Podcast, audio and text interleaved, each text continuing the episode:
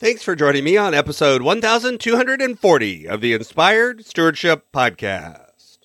Hey there, I'm Cassidy Cash, the host of That Shakespeare Life. If you'd like to impact the world one day like Shakespeare, one way to do that is listening to this. It's Inspired Stewardship Podcast with my friend Scott Maderer. we also sometimes have a mindset that kind of logics ourselves into continuing our behavior even when it's not working, even when we're frustrated by the fact that we have too much month at the end of the money or we make too much money to feel this broke all the time, we still go through these sort of mental gymnastics to justify our behavior. Welcome and thank you for joining us on the Inspired Stewardship Podcast. If you truly desire to become the person who God wants you to be, then you must learn to use your time, your talent, and your treasures for your true calling. In the Inspired Stewardship Podcast, you will learn to invest in yourself, invest in others, and develop your influence so that you can impact the world. In today's episode about investing in yourself through stewarding your treasures, I talk with you about six ways you may be setting yourself up for financial failure. I also talk about some of the ways we logic ourselves into continuing this behavior even when it's not working for us, and I share what you can do about it. When it comes to our money, we often set ourselves up to fail. We do behaviors over and over again that keep us from really achieving what we want to achieve with our money. It's often not about knowledge either. It's not about not knowing what we need or what we want to do or even how to do it. Instead, it's actually underlying mindsets and thoughts that we have. It's the ideas we have around our money that can set us up for financial failure. Here's a few of the big ways, and there's literally hundreds of these, but let's cover a few that I've seen a lot. Number one, you're constantly waiting to do it, whether that's pay off debt or save money or change your habits or adjust your budget, whatever it is, you're constantly waiting to do it until you make more income. It's never just about the income. You can start from where you're at. Similarly, this idea that it, the little things don't matter. It's not only about the big factors. It's not just about what your mortgage payment is or your rent payment is. It's sometimes even the smaller behaviors that you do that add up over time and can set you up for failure. So forgetting that it really is not just about the big pieces, but the small pieces. It's about both to get where you want to go. A third one, you never have a sense of contentment or satisfaction with whatever you have, whether it's your income, whether it's the stuff in your life, whether it's the activities that you get to do. No matter what it is, you're never satisfied with what you have. You're always focusing on what's the next great thing that you can have. A fourth one, you either don't budget or if you do budget, you do it in a way that you're resentful of. You're angry about your budget. You feel that it's restricting, that it has handcuffs. Instead of looking at it as a tool that you have for success, you look at it as a restrictive way of impeding what you want to do.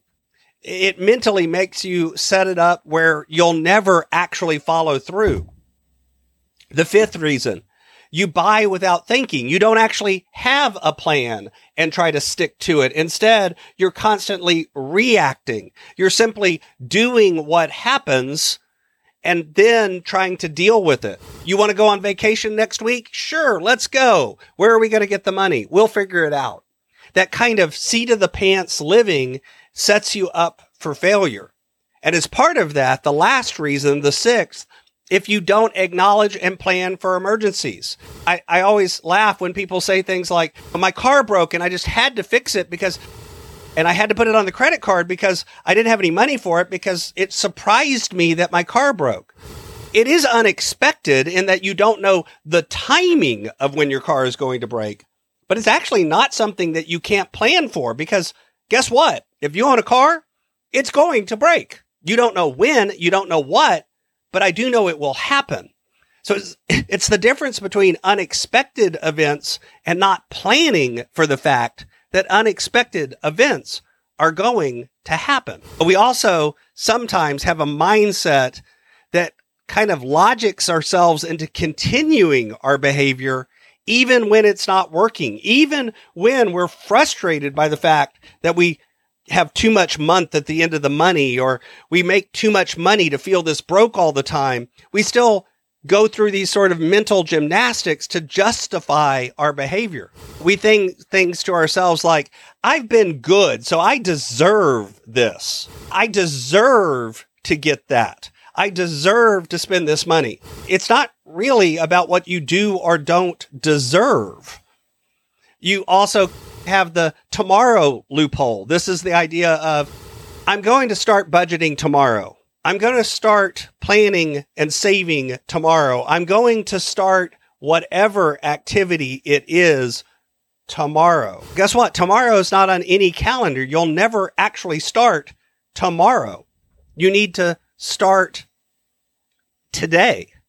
And then the last one is related to a lot of what we've been talking about. It's this idea of not having a plan and not thinking through your choices and the consequences of those choices in advance. It's a, it's about not living proactively, but instead living react.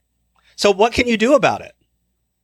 The first step is to acknowledge the fact that what you've been doing isn't working.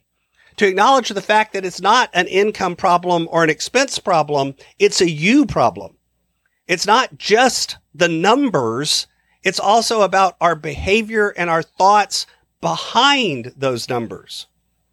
And then digging into what is your real reason for wanting change? What is a big enough reason to actually have you follow through and do what you need to do and actually make a budget and stick to it and actually be held accountable?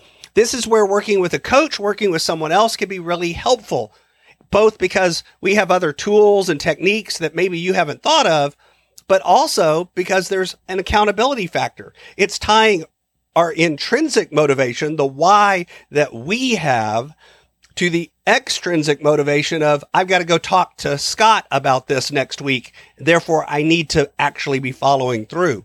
It's working on both sides of that equation to actually have us follow through and make changes not because we have to, but because we actually want to. Thanks for listening. Thanks so much for listening to the Inspired Stewardship Podcast. As a subscriber and listener, we challenge you to not just sit back and passively listen, but act on what you've heard and find a way to live your calling. If you like this episode on the stewardship of treasures, you can sign up for our treasures tips by going to inspiredstewardship.com slash treasures or text in the U.S.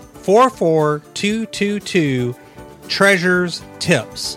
And we'll send you five weeks of our best tips on stewarding your treasures. Until next time, invest your time, your talent, and your treasures. Develop your influence and impact the world.